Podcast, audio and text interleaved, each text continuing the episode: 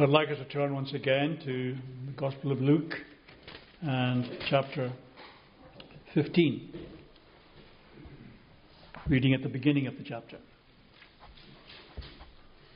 Now the tax collectors and sinners were all drawing near to hear him.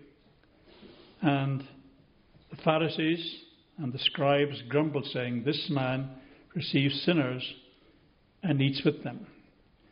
So he told them not just this parable, but these parables. So he told them these parables. I might have mentioned it before, but it's worth repeating. The Lord had two ideas in mind when he related these parables. One was to the scribes and Pharisees as a warning warning about the lives they were leading, about the way that they judged hypocritically, about their, their own spiritual lives and how they were not really on the path to a saved eternity. And he also spoke to those who were his followers, those who were seeking the way to eternal life. And to them he was giving instruction as to how they should live for God's glory. And so we have these two aspects in, in almost all of the Lord's parables. Warning on the one side to those who were hypocrites and those who were scribes and Pharisees, and encouragement and uh, educating their minds, realigning their minds into the true path of righteousness. If you think back to the Sermon of the Mount, he said, You have heard it said of old time. He says, Well, put that away. What you've been hearing there are the teachings of those who have raised their, their laws and their statutes for their own glory and for the benefit of mankind. But I say unto you, and so throughout that Sermon on the Mount, he has this contrast. What is the benefit of mankind and what was the glory of man and what is for the glory of God. And so, instead of, as is usually done in this chapter, to concentrate on the parable of the prodigal, I want to look at all three of them the lost sheep, the lost coin, and, and the lost son. Among the two or three dozen parables that the Lord told the disciples and those who followed him around. Few of them can have dealt with the matter of being saved so clearly as these parables here in chapter 15. And Bishop Ryle says of them, these verses, there's probably no chapter that has done greater good to the souls of men than this particular chapter. To the Good Shepherd, there's no difference between the loss and the finding of one in a hundred, or one in ten, or one in two. And although it seems as though there's no real input God has in these different parables. It's all the man or the woman lost, or the son was lost and was found. God almost stood idly by while these things happened. But as we, we look at these parables, we have to try and understand that everything that happens is in the providence of God. Now, in the first two, there's the sheep and in the lost coin, they were lost by, on the one case, the carelessness of the, the sheep and wandering away from the flock, and the other, the carelessness of the householder who lost the coin in the darkness of her own house. But yet, in the finding of, or the searching of, for these lost items, there is the input of God not to just dismiss what is lost as it doesn't matter, but a desire to find what was lost, and after being found, to rejoice in the finding of it. For instance, the, the person, the farmer who has a hundred sheep, he could have might have said, "Well, I've got 99 others. Forget the one that's lost, and we'll just carry on with the 99 that are there." But no, he goes out. He leaves the 99 and goes out and seeks the one that was lost until he finds it, and then comes back rejoicing. And the Lord says, I tell you, there is joy in heaven over one sin sinner that repents. Just as I tell you, there'll be more joy in heaven over one sinner who repents than over 99 righteous persons who need no repentance.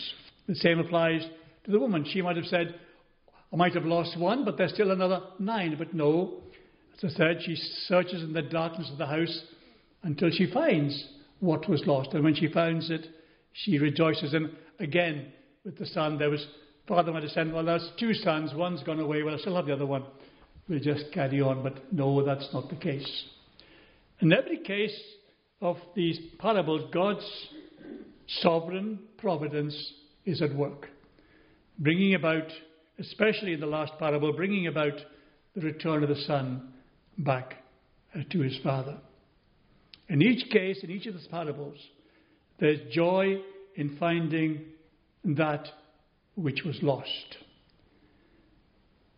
As joy that is in heaven over one sinner who repents. The parables also speak of our own condition in this world our miserable condition apart from God. In each case, what was lost got, was valuable to God. In the case of the, the farmer and the woman and the father, it is God identifying himself with these three narratives. And he's placing himself in that situation where he is the one who rejoices. What was lost was valuable. And he does everything he can in his power, everything possible by his providence and by the way he brings incidents into our lives that we would turn back to him. He hedges up our ways, he brings us back to him so that we might at last find him. But, but he brings that to pass by his own sovereign will. In Isaiah 53, God compares sinners to lost sheep. We all, like lost sheep, have gone astray. We, every one of us has gone our own way.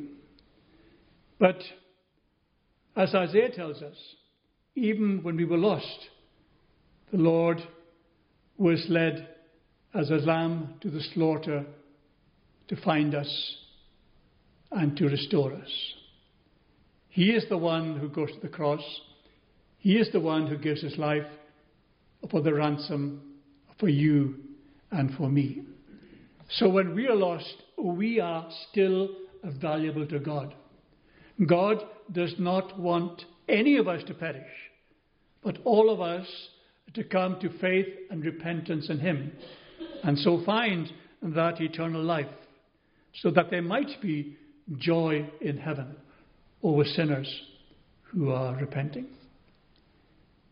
Each of the parables here in chapter 15 speak of the shepherd, the woman, and the father representing God as being fully committed to your salvation and to mine. The Father plans it. The Son achieves it by his work on the cross.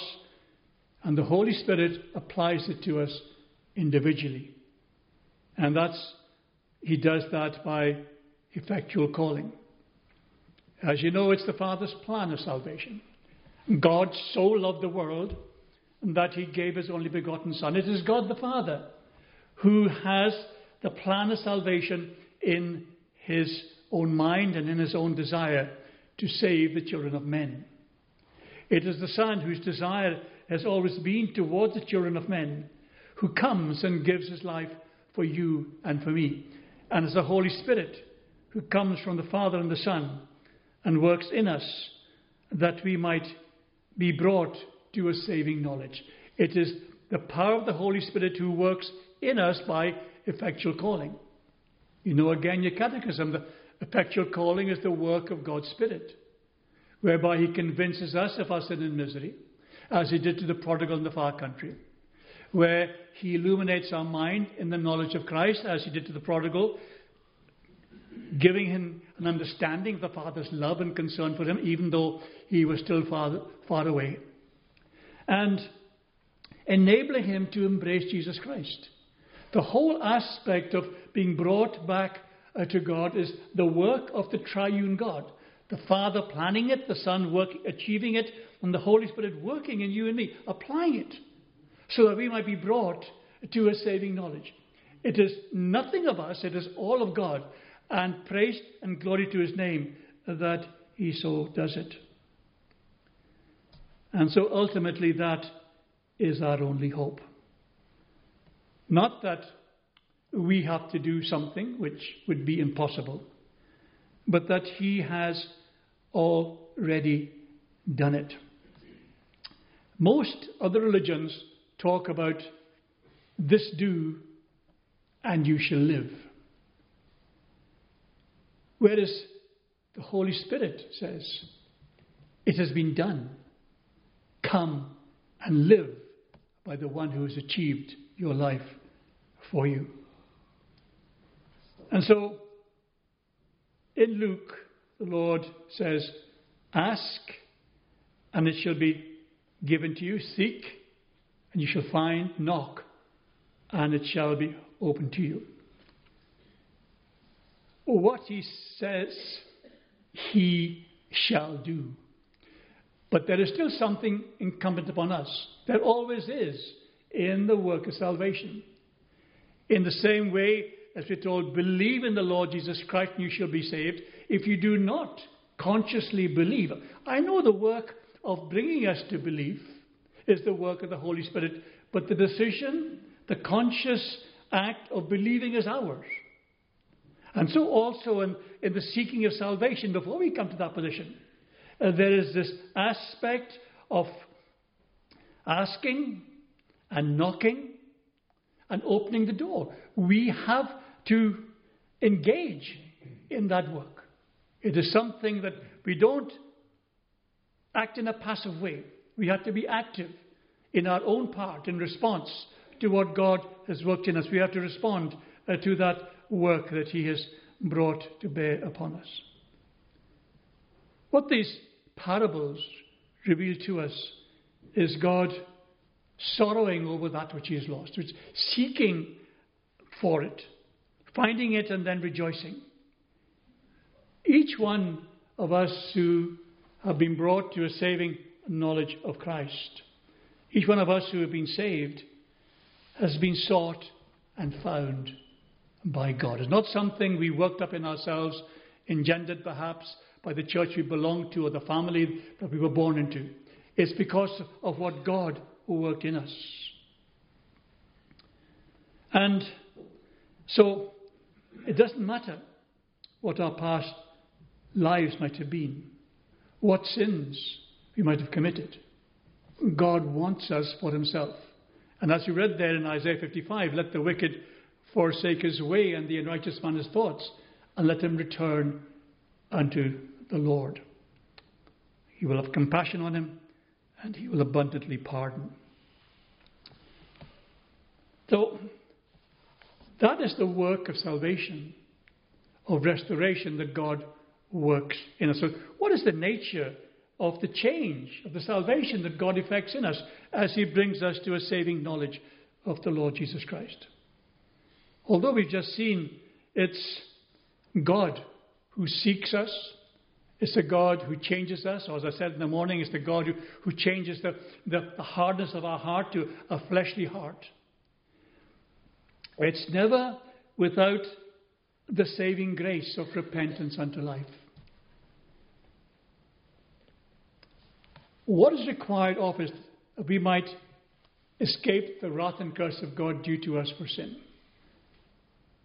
Faith in Jesus Christ, repentance unto life, and a diligent use of all the outward means whereby Christ reveals to us the benefits of salvation. Now, the, the methods of, of revealing to us that salvation is by the reading of Scripture, by prayer, by attendance on the means of grace, by hearing sermons, by engaging in fellowship, in all these different aspects of, of spiritual fellowship, we are brought to a greater knowledge of the Lord Jesus Christ. Uh, but there is also the, the other aspects of faith in Jesus Christ and repentance unto life. Faith in Jesus Christ is receiving and resting upon Him alone for salvation. We don't look to ourselves. We don't remember what we have done or what, what we might be planning to do. It's what He has done, receiving and resting upon Him alone. All the glory is His. It always will be, and none will pertain to ourselves. It'll only be to the glory of Christ and to the glory of God. And repentance unto life, as I said, is, is turning away from sin and uncleanness and turning uh, towards God and endeavoring after that new obedience we were talking about this morning. Whenever we read the parable of the prodigal, we always seem to think of the, the father looking helplessly from his house, going to the nearest hill and looking for his son coming home when he chooses uh, to come home. And we imagine in the same way that represents God not being able to do anything to save him and bring him back home. He's the one who rebelled.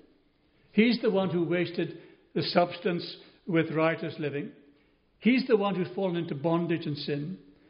And the father seems to be helpless to do anything about it. He longs for his son, but he doesn't go out to seek for him, doesn't try to find him. And it's all down to the son's will when he says, I will go. But that's to totally misunderstand what salvation is all about. It's not when we decide. It's not that God stands by helplessly and when we've come, when we've lost our youth perhaps, when we fall on hard times, or when something would make it more beneficial for us to be in the kingdom, and we search God's kingdom and He gladly, gladly receives us. That's not how it works. God is not waiting patiently. God is always active in the work of salvation. Before we can work, God must work in us. Before we find a desire to come back to God, God must implant that desire in our hearts by the work of the Holy Spirit. That's why sometimes we say with people, oh, the Spirit is striving with that particular man or woman. Because there's a change in that person. They're attending on the means of grace, they're reading their Bible, they, they want to hear, they want to talk about the scriptures. And so that's because, not because something has happened to them and there's, there's been some sort of hard times in their lives, although providentially that might be a case. It is God who perhaps brings about those hard times and implants in that person's desire a need to know God and to find God, both for time and for eternity. God must work in us the willing and the doing. Paul, in his letter to the Philippians, talks about this aspect of working out your salvation. We can only work out the salvation that God has worked into us. Work out the salvation that God has implanted in you. Work out that which God has revealed to you. And then you will be in the right way. When God finds us by putting His Holy Spirit in us, we come to our senses. Sometimes it might take a long time. But if the Spirit is striving with us, uh, that work will begin and it will grow and will eventually bear fruit. We will come to our senses, repent of our sins, and begin to seek God. That is the nature of salvation. The nature of salvation is as instituted by God, it is all of God. The power is God. He sends His Holy Spirit to indwell us, and the Holy Spirit brings us alive. You know the, the idea of a corpse can't do anything to help itself. It has to be alive. And, and so we who were born dead in trespasses and sins have to be made alive. We were dead. And we were made alive. We have been saved by grace through faith, and that not of ourselves. It is impossible for us to do it for ourselves. It must be of God. It must be the power of God working in us and restoring us and, and bringing us life, giving us breath, giving us a spirit to know God, a desire to know God and to, and to find Him in this life. And so we, that brings us to know the misery that this life brings us to. Because in the natural heart, we're totally blind to it. We've all seen uh, those around us who, who run on in sin, who are unconcerned about spiritual matters, and are totally blind to the outcome of such lives and such pursuits. The first thing we come to know is the misery that sin brings us as the Holy Spirit begins that work in us. Imagining ourselves to be happy when we're really totally miserable and dejected. God has said to us the wages of sin is death. But the devil says, You won't die. In the same way as he tempted Adam in the garden, he works that same lie in all of us. It doesn't matter how you live. You can put it off to another time. You can leave it till you're older. You can leave it until your strength is failing. And when, when life has been lived, when you've enjoyed all the juices of this life, you can then turn to God and He will accept you. We all know tomorrow is not promised. We all know of those who suddenly receive disturbing news about their health. We all know of those who uh, uh, die in a tragic accident. We all know, perhaps, even of, of those who are getting older, who perhaps even just die in their sleep. And yet, we carry on regardless. So, the first thing the Holy Spirit does is reveals to us our sin and our misery and removes the power of the lie that the devil has implanted in us. And that's obviously what happened to the prodigal. When he fell on hard times, he imagined for a time uh, that things would turn around, that his friends would stand by him, and they would help him out when the things got bad, but they didn't. It's only when he was starving and near to death, it's only when he was without hope, without friends, without a future, that he turns to God. The absolute misery and the state in which he finds himself eventually brings him to his senses. That that doesn't happen. That's God's providence for him. That's God working in him that providence which makes him think of his, his house in the same way he does that with us in perhaps different circumstances in which we might find ourselves. And secondly, in coming to his senses, there came an honest evaluation of his sin. Very often we can go on in sin and think it insignificant, as though it matters very little. And again, your catechism tells you every sin deserves God's wrath and curse both in this life and that which is to come. And so, the second thing the Holy Spirit does, it brings us to a realization of the seriousness of the sin uh, that we are committing against God. And in this story of the prodigal, he comes to his senses and he says, I have sinned against heaven and in your sight, and I'm no more worthy to be called your son. He didn't try and make excuses, he didn't try and blame somebody else. Remember in the garden, Adam, the first person he thought of was Eve, the woman. It's the woman whom you gave me. First person Eve does, no, it's the serpent who beguiled me. And so it's always someone else. It wasn't me. But here's the young man saying, It was me. It was my sin. I sinned against heaven and in your sight. David, in his Psalms, against thee, thee only have I sinned in thy sight done this ill. As he speaks about his, his sin with Bathsheba. And so there's always this aspect of being brought to realization. In David's case, the input there was by Nathan the prophet and the working of the Spirit of God. And so here also in the prodigal, it's the Spirit of God working in him, revealing to him the seriousness of his sin, and that was about time he turned away from it, and giving him this knowledge of his sin and how he was sinning against his father. And in the same way, sinning against God. And finally, he confesses his sin and turns from them immediately and makes to return home to his father. That again is what the Catechism on Repentance tells us. He sees, has an apprehension, understanding, a deep understanding of the mercy of his Father, of the mercy of God in Christ Jesus.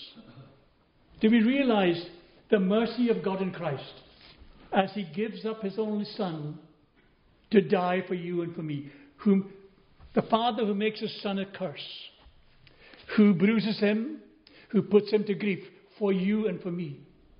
He does that so that we might not be lost, but that we might be saved.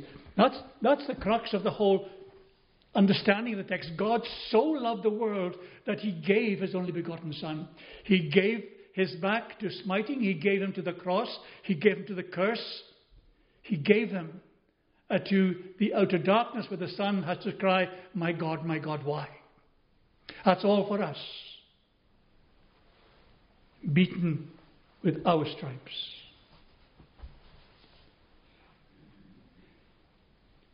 And so finally he confesses his sins and turning from them, immediately makes to return to his father.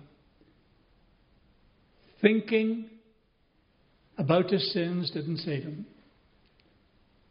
Thinking that he was a sinner, thinking that, that his life was wrong and he was going to turn over a new leaf, that was not going to save him. Confession of that sin was, was not going to save him. What good would, would be confessing to himself in that far country, in the pigsty? Yes, he realized he was wrong, that he was wrong to his father, and he sinned against his father. No, he had to get up. He had to do something. As I was saying, there's a, a, a responsibility placed upon us to actually do something. And what the son had to do was to get up, place one foot in front of the other, and go home to go home to the Father who is waiting for him. In the same way, God waits for us. He waits for us to call upon him. He waits for us to go home to him. He does not want any of us to perish. And so, thinking about it didn't save him. Confessing it to himself didn't save him. He needed to go home.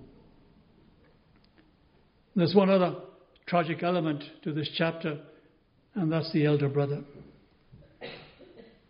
The outcome of the prodigal returning home to his father resulted in a great feast of celebration. Bring on the best robe. Father's own robe was the best robe. Put on him the ring of sonship, like the seal of God's acknowledgement, the seal of the Father's love to him that he was son, and killed the fattened calf. Almost an idea of the, of the great heavenly feast that there will be.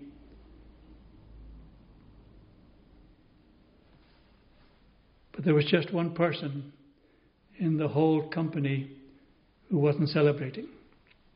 He was working in the field as he's always done, a dutiful son. That's what he did, that's where he went out to work. And he arrived home to find music and dancing and rejoicing. And when he found out what was happening, he was absolutely furious, incandescent with rage. Couldn't understand what his father was thinking of. And his father comes out to him. He, he is furious with his father. All these years, he said, I've served you. Never did you give me even a kid to celebrate with, with, with my friends. And we can, we can almost sympathize with, with the elder brother. He's been there at home. But what the story wants to tell us about is a son who's doing it not out of love for his father, because he'd never have spoken to his father in this way if he'd loved him. He was doing it out of what he could get out of the situation, in the same way as someone who's unconverted does things that they might perhaps be able to, to bring their plus side before God at any terms of judgment. And that's what's happened to the elder brother. He's saying, All these things that never once did you reward me. And now the son of yours come. He won't even admit him as his own brother. This son of yours came home. The one who's devoured your property with prostitutes, and you've killed the fattened calf for him.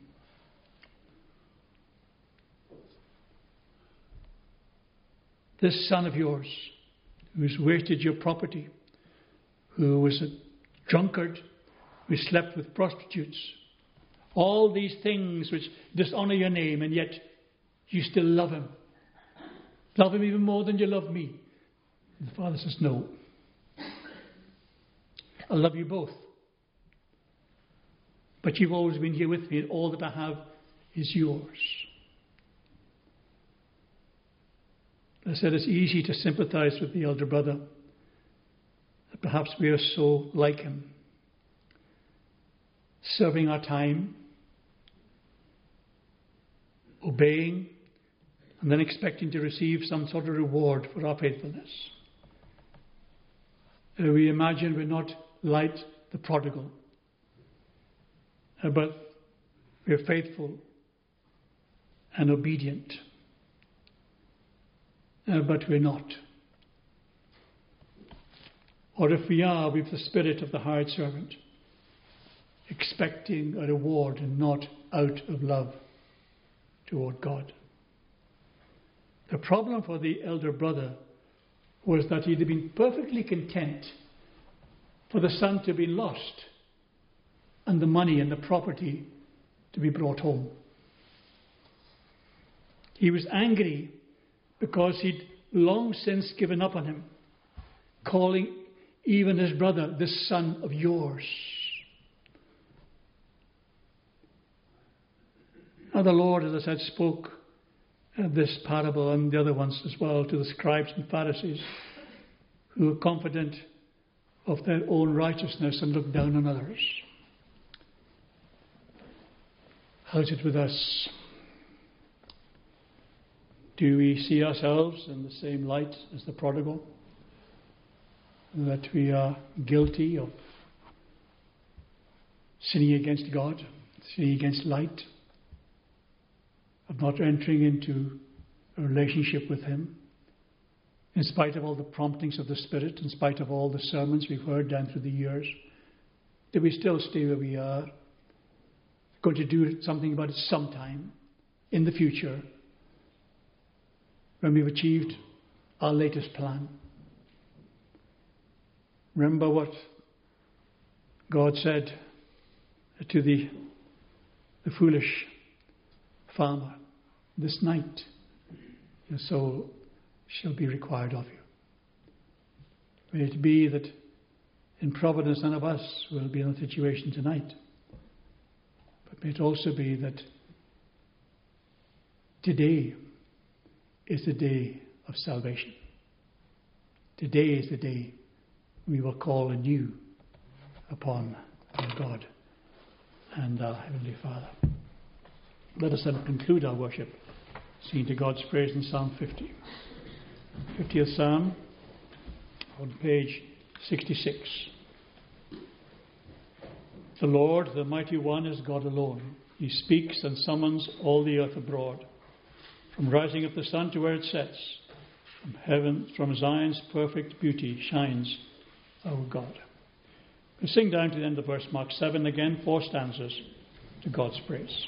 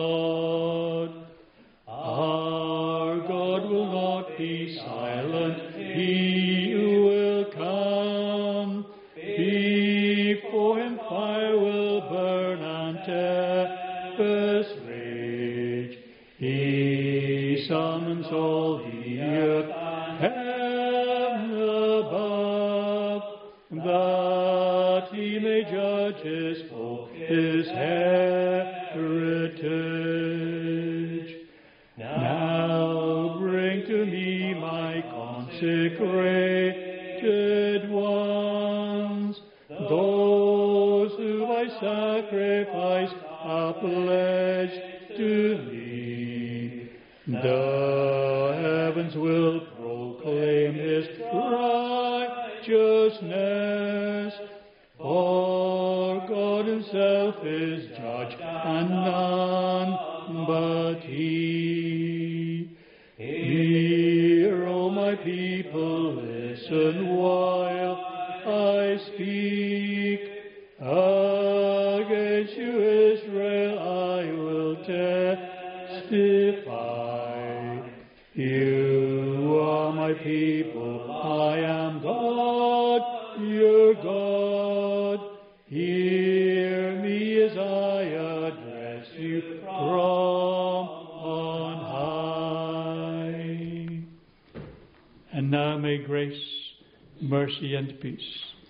name of the Father, the Son, and the Holy Spirit, one God, rest on you and abide in you now and always.